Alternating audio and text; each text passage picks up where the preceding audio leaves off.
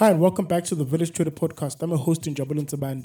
This podcast is aimed at helping new and experienced traders navigate the market and learn from other traders. This is episode number 63. In this week's episode, I'm chatting with a portfolio manager from Momentum Securities, Wyan van Wyk. Hi, good afternoon, man. How are you doing? Good in yourself. How are you? Good, good. Did I say your name correctly? Uh, it's Vian, but a lot of people pronounce it wine, uh, so it's nothing out of the ordinary. Okay, no, sorry. Chatting with Vian van, van Wyk. That's it, yeah. Cool, cool. Um, man, before we get started, man, can you take me through how you landed yourself into the financial markets? So I remember in one of my first economic classes when I was still a student was the introduction to a concept called the money multiplier effect. And in essence, this basically just speaks to how to spend money and investing money, and ultimately the, the fact that it creates more money within the financial system. And I was immediately fascinated in how I can use this to my advantage in my everyday life. And that's basically what made me decide to go into the side of the into this industry. Uh, I got you. So did you did you um, go straight into into trading and investing, or um, did you went through the analysis route first? So neither. So I actually started um, straight out of high school uh, with admin, doing filing and paperwork, and then as I progressed in my studies, I t- took on more and more responsibility until ultimately I was um, brought into the, the trading side and portfolio management side of things um, into Momentum Securities. So it was a it was a starting at the bottom and wo- working away to where I am today. Ah, no, got you, got you. Um, so you, you wrote an interesting piece around um, behavioral finance, um, um, particularly around um, behavioral biases that we we have um, as traders and investors. Um, what what you know, which we'll we'll get to in a moment, but um, what sparked the interest uh, into into the psychology side of things, human behavior and biases um, as they apply to the markets? What what sparked that interest into to you? So I would say it's twofold. So firstly, when working with your own money, uh, you need to be able to identify your emotions and your emotional behaviors, and how they can impact your decision making process. And ultimately, um, within this decision making process, if you experience behavioral biases that will ultimately um, impact your investment goals over the long term. And then on the second side, or furthermore to that, is when working with clients' investments, uh, you need to be able to identify their biased behaviors and be able to educate them uh, on what you experience, if have experienced in the past, and how they can overcome these emotions uh, to have a more effective uh, route forward in order to achieve their financial goals. Uh, no, got you, got you, got you. So let's let's um, get straight into into these these major biases that you you you you pen down, um, starting with herd herd herd mentality. Um, can we can we take us through um, through that bias, like what causes it? Um, and how it manifests itself in, in, in the market or in behavior, and how can we overcome it? So the herd mentality basically comes down to people following trends that they're seeing within the market. Uh, typically, the biggest thing we need to take note of is once you hear it in the elevator, it's probably too late. So this can be harmful in the ways that uh, making a decision on herd mentality or following a trend um, doesn't necessarily fit into your specific goal of your portfolio. Um, a spike in trends maybe um, a spike in trends that you see maybe just as quickly uh, come back in a downturn. So the, the most important thing to try and avoid this type of bias is to find out what happened, why it happened, why is there this sudden uptick in a specific share price, and go and ultimately um, dis- distinguish for yourself if this is going to be sustainable over long term before making an investment decision with regards to trends and following the herd mentality. No, I got you. And you know, uh, sometimes it could be uh, hard to, to to to differentiate between just following following the herd and the or following the, the the old advice that we always get, especially particularly as traders, that you know you must follow the trend. um, and and that sort of thing. How do you distinguish um, between, uh, or how do you know that you're just following the herd, or you're doing the right thing by following the trend at at, at any um, uh, at any moment in time? So it's not necessarily always a bad thing to to follow a trend, especially if there's um, reason behind it. So the, the the best way to distinguish between the two is to first go and decide what your investment goals are, decide on the route that you want to invest into, um, and then ultimately go and make a decision of what underlying um, shares you want to include in that investment. So if a current trend fits into your portfolio um, and it's sustainable over the long term, there's nothing that says you can't slot into that trend and try and make uh, the most of it. But still staying cautious about when would be the right time to get out of the market when you feel that this is now becoming overvalued. Um, it's still just following a trend. It's not sustainable over the long term and making that ultimate decision for yourself whilst doing the research to do that. Oh, yes. So, so, so almost like, um, uh, you know, to have your own reasons before uh, uh, you know, seeing what's happening in the market, having your own reasons, but for example, having reasons to buy a stock, maybe it's cheap, maybe it's a good dividend payer, whatever the case may be, and having the trend or the market trend um, support you as as um, wind at the back. Yeah, am, am I correct in in, in That's that's hundred percent correct. Yes, I would agree with that. Just setting your goals and sticking to your goals is the most important. Oh, okay, got you, got you. And you on, on the second one, you, you say familiar, family. Oh, this word familiarity can set your growth back. Um, can you expand a little bit further on that? So, uh, what usually happens is people tend to continuously invest in the same companies, the same sectors, the same trends. Um, and what ultimately happens is sometimes is that they experience low returns because of this. Um, this can be caused by business cycle downturns or just the blunt fact that the company is not relevant anymore. And the best way to combat uh, this type of um, investment bias would be to review uh, the companies you invest into, the sector you're investing into, and try and stay on top of if they're still relevant, um, is there potential growth within the company, um, and accept the fact that the investment market is always evolving, and we as investors need to continuously evolve with that. Ah, no, got you, got you. So the, the, the herd mentality, and you know, when you when you further um, adding with with familiarity, they they kind of go hand in hand. For example, um, Naspers Naspers has been a darling for of the market for quite a while until you know in a recent while maybe uh, the past couple of years hasn't done nothing really much. It's just been oscillating in a in a in a range bound environment um, because of of of I suppose we can get stuck in that herd mentality and that familiarity uh, uh, mentality, and and and uh, ending up uh, underperforming the market because of you know sitting around what what's familiar to to to us. What do you think causes, um, you know, because it's it's evident that certain you know certain markets or certain stocks have lost their favor with the markets. At times, it could be quite obvious. Um, what do you think causes people to stay to stick with the the the bets nonetheless, even when there's evidence contrary to um, you know to to to to, to the thesis, as it were. Uh, there's a couple of things, and there's actual um, other biases that speak exactly to, to what you're mentioning now.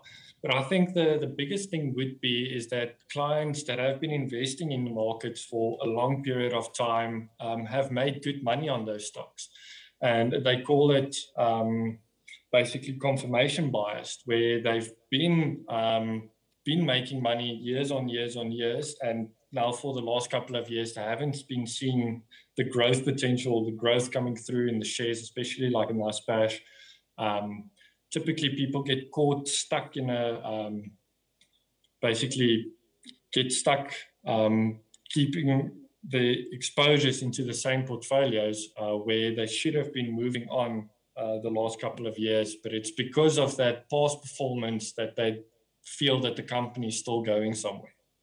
Nah, nah. Well, and what are some of the, the, the, the examples that you see in the market right now that, you know, or some of the themes that are, purely just driven by herd mentality and, and familiarity, um, bias that you that you think might, you know, at the tail end of their boom?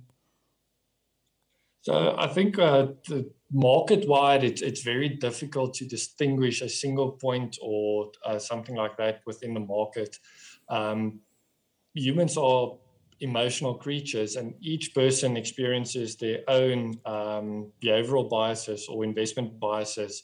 So, and that's why it's so important to go and educate yourself on what the vast majority of biases are, so you can self, I would say, self-diagnose uh, what you are doing wrong before going forward within your investment strategies. First educate yourself of the different type of biases and then you can self reflect and see i'm experiencing this type of bias and this is how i should move forward to prevent that going forward.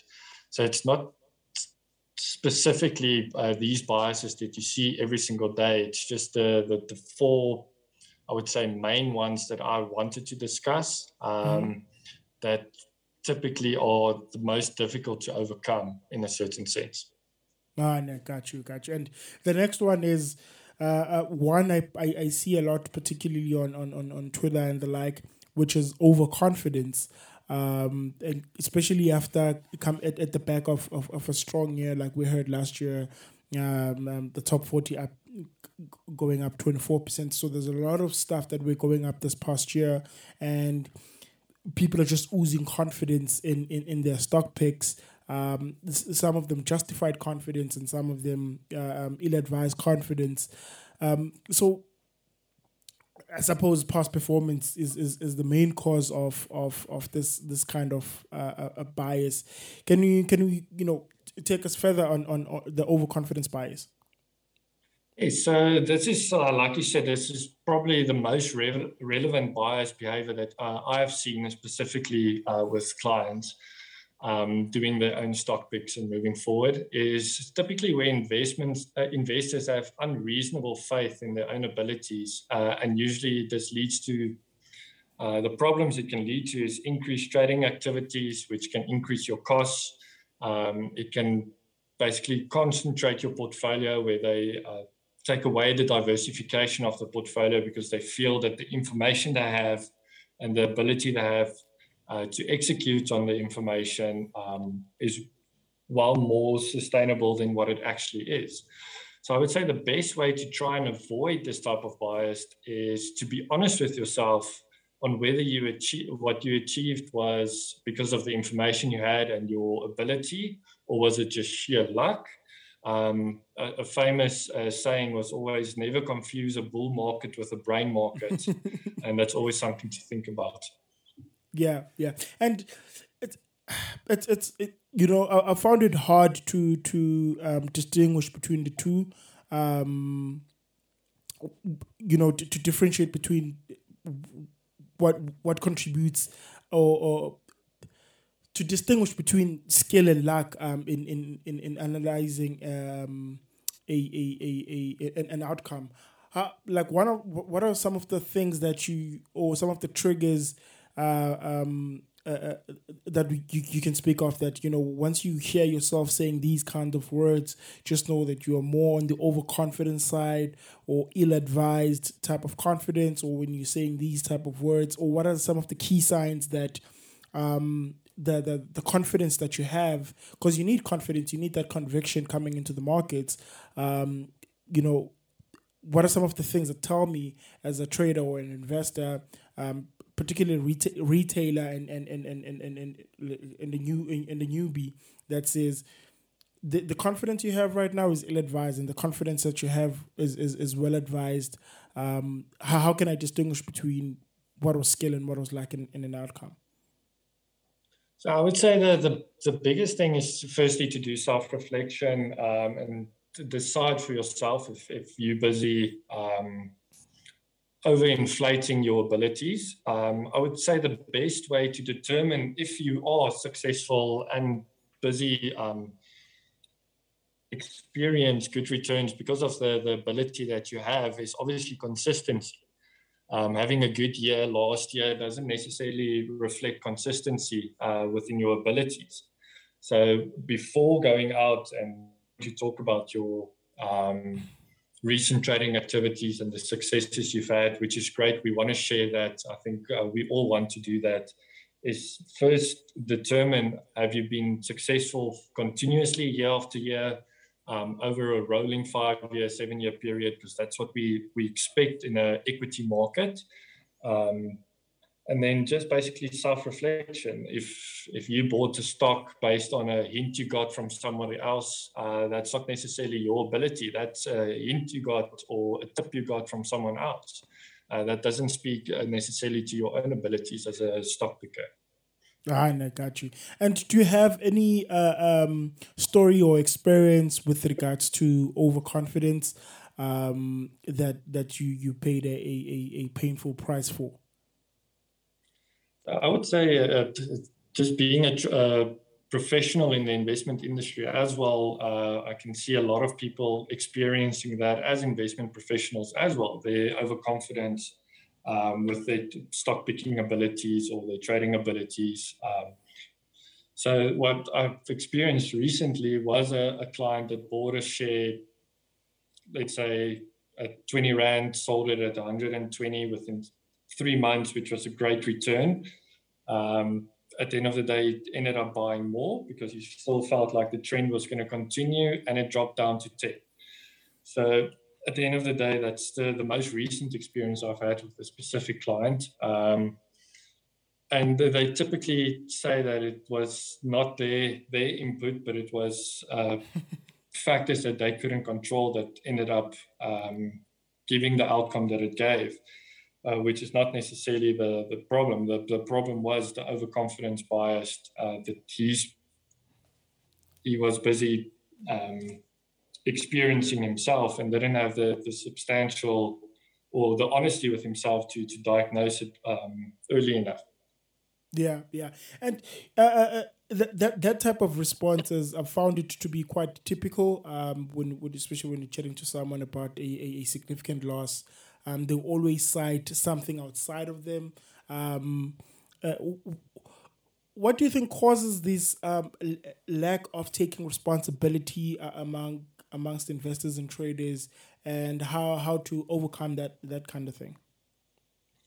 So the, the, the now that you mention it, you also always only hear about the client successes and very few um, losses. Um, so that speaks to another another problem that we might have is also overconfidence.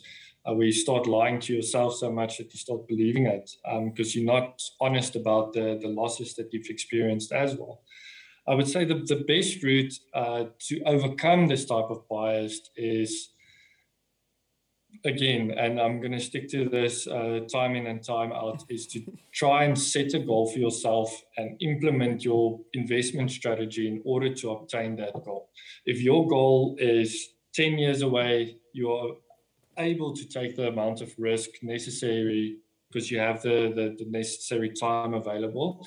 If your investment goal is only six months or one year away, um, don't try and speculate within the markets because you're going to burn your fingers. No, no, got you, got you. And the the the last one after top four uh, biases was attachment bias, and you know I can attest to to to this. Um, you know, I bought a stock and I was so attached to it, and eventually I capitulated um, and, and sold the stock because it just you know, uh, the attachment to the stock was built by how I got the recommendation. Was from a close friend. He believed in the evaluations and etc. Uh, etc. Et um, and I ended up capitulating and, and, and selling the stock. And you know, moments, maybe a few days after that capitulation, the stock shot straight up. Um, can can we can we uh, uh you know elaborate further on this attachment bias and what causes it? Um, and like what what are some of the characteristics that it has manifested itself in your portfolio? So I would say attachment bias is very similar to a familiar, familiarity bias, um, and it usually occurs when investors are unwilling to sell a share because of either they worked for that company for years and years and years, or like you said, they got it from a, a friend and they, they want to keep uh, keep it within their portfolio.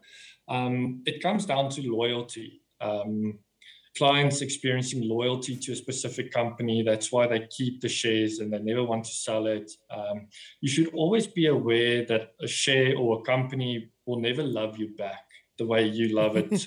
uh, for example, in a um, in this type of attachment bias.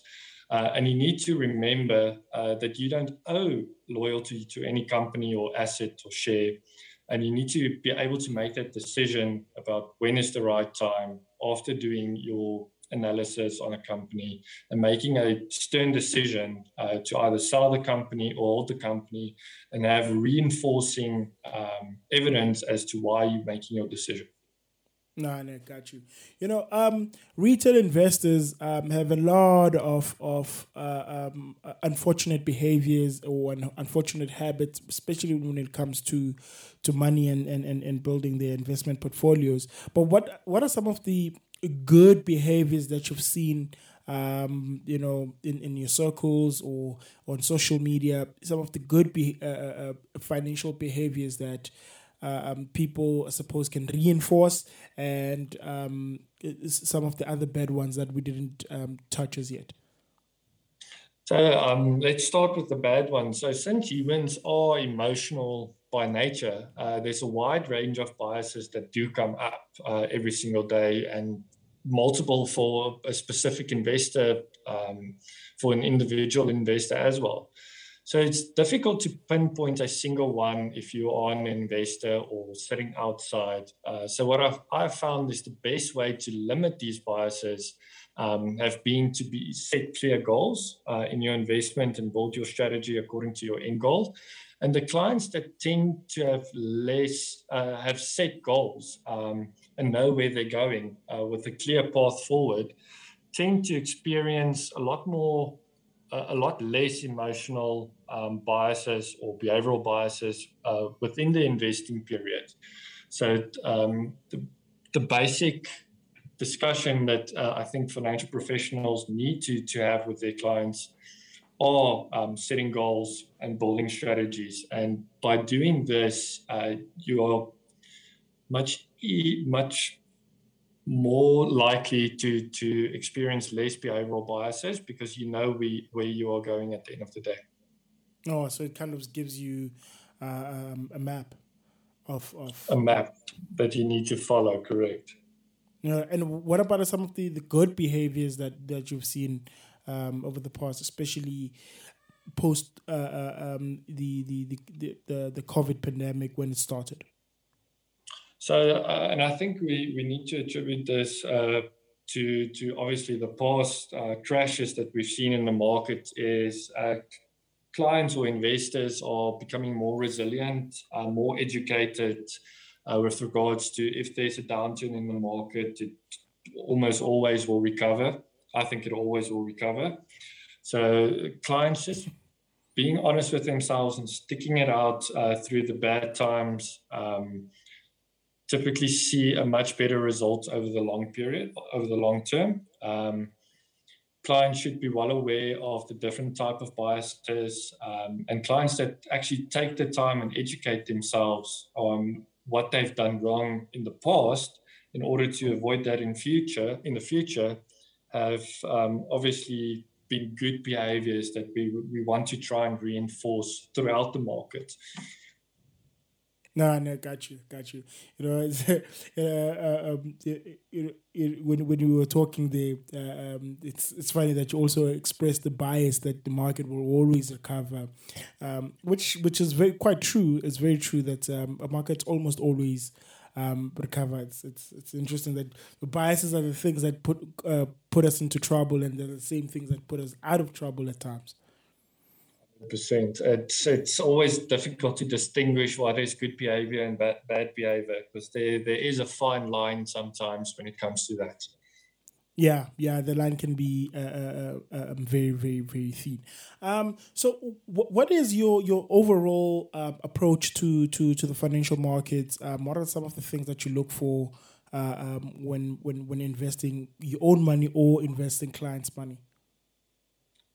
Uh, the, the, main focus I would have, especially for, for, for clients' funds, is first determining um, obviously the objective, then discussing uh, the different risks involved in the investment, um, because obviously there are multiple types of risk that we can dive into as well, um, and then setting a, a basically a achievable goal for the client and then maintaining uh, your investment strategy in order to achieve that goal and not chopping and changing every um, couple of months because you feel like you've done bad in this period. Um, if you have a clear set goal and you sit with your clients, you review your portfolio at least annually uh, with either your investment professional or you do it yourself, um, you're going to have a much better experience within the markets uh, than most.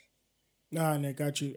And what what are some of your, your, your filter list when when looking at comp- particularly when looking at companies um, that make you uh, uh, go further into the rabbit hole into the research of the company and you know some stocks is like okay if if it doesn't have these things I'm not going to look any further. So it, it's firstly it's uh, going to depend on the company, um, what sector that company is working in, where it generates its cash flows. Um, and then basically, after you've determined that, you can set a, a clear understanding of what you want to look for within a company's financial statements, within the um, auditor's reports, and all that. So, um, first, have a clear distinguishing um, factors between what that co- in business are doing and are they generating uh, the revenue that you're looking for? Are they making the right investment decisions with regards to free cash flow? Um, and then ultimately looking at that specific company's peers as well. So you might see that a company is doing phenomenally well um, until you go and look at their peers within the industry and they've been outperforming them since in the last 20 years, year on year. And then rather shifting your focus to, to this, the, the um, bigger, better company, if you want to think about it like that. No, no, got you, got you, got you. And uh, when it comes to, to, to risk management, how do you do you manage? Because I know, uh, um, you know, at least even the perception of risk can be can vary from person to person. Some people looking at volatility as risk. Some people looking at the the um, the risk of losing money, etc., etc. How do you do you uh, look at risk, and how do you communicate that with clients um, when when structuring their portfolio? So risk comes from from two sides. So um, there's multiple risks involved in investing, but the, the uh, determining your your risk that you're willing to take comes from two sides. So first is your investment period, so the time you, you, you have to invest, and the second one is the fluctuations you are um, willing to experience throughout that period. Uh, you do get clients that are very emotional when a stock price goes down um, specifically those type of clients, uh, even though they have a 10 year investment time horizon, clients that are very emotional about a downturn in the market, I would say going to more other big companies, growth comp- um, growth stocks where the companies are already established, um, so value equity in a sense. And uh, the other one is just basically maintaining uh, your goal throughout, and then diversification, which is ultimately the most important within um, portfolio management. Um, I always say we are risk managers in a sense as well, is diversifying your portfolio as much as possible. Um, so you can go through the business cycles and economic cycles and still be comfortable, um, not experiencing major fluctuations within the market. Oh no, got you, got you. And you know, um, diversification, especially for for for long term holds, can play uh, um, a dual role of capital protection. Um, you know, against a, a single stock risk, or uh, it can also play a role of of um, you know. Uh, you know, capital enhancement. Um, you know, when when your your opportunities are, are much more spread out. And how how do you decide the weighting um, in, in, in a portfolio such that it doesn't overly hurt um, the downside or the upside? So there's uh, obviously two things you need to consider when it comes to, well, more than two things, but uh, the two things I look at mostly is I don't want to be overweighted in a specific sector um, or company for that matter. And then ultimately, geographical diversification is also very important. Uh, a lot of investors tend to, to stick to uh, the countries they know, like the US or South Africa. I think majority of, uh, of the listeners would be invested on the JSE. But there's a whole world um, of shares and stocks and other instruments out there uh, that you need to be willing uh, to go and research and look at diversifying from a geographical point of view in order to get um, further diversification than just asset allocation. No, no, got you, got you. Now, um, Vian, thank you very much, man, for taking your time. Uh, I really appreciate it, man. Do you do you do you have any anything to add um, around you know behavioral finance and and and and something other things that we didn't cover today? So, uh, just a last piece of advice that I think uh, to all the investors is obviously um, be mindful about the biases that are out there and what you can experience as an individual. Um, the best way to do this is to go and do your research um, into the different types of behavioral finances, uh, biases, and then educate yourself on self diagnosis when it comes to this. And if you are unsure, there are investment professionals that are always more than happy to, to just sit with you and discuss it. Um, which can only be beneficial to a specific investor. Um, so I would just say always be be willing to sit with someone. Uh, you learn a lot more uh, sitting with a professional that can assist in diagnosis of uh, behavioral biases and just be mindful of them.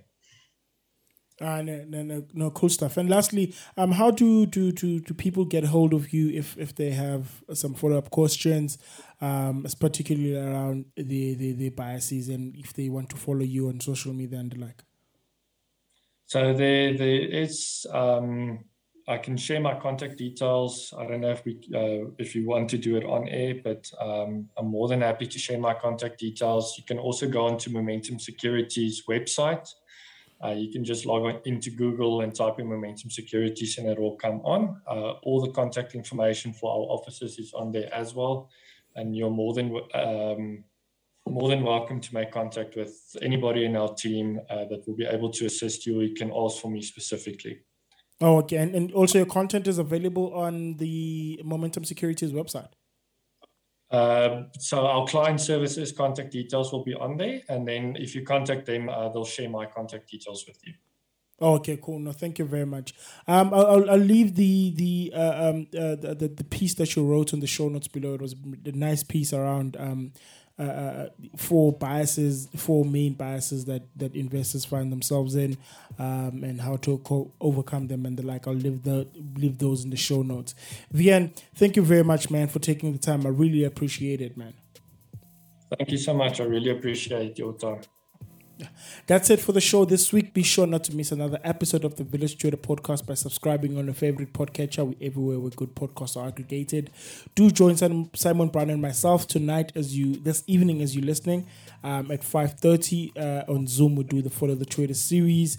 Uh, um, and do subscribe on the Village Trader website for some email alerts on the lazy alerts and shopping list and stocks and play and the like.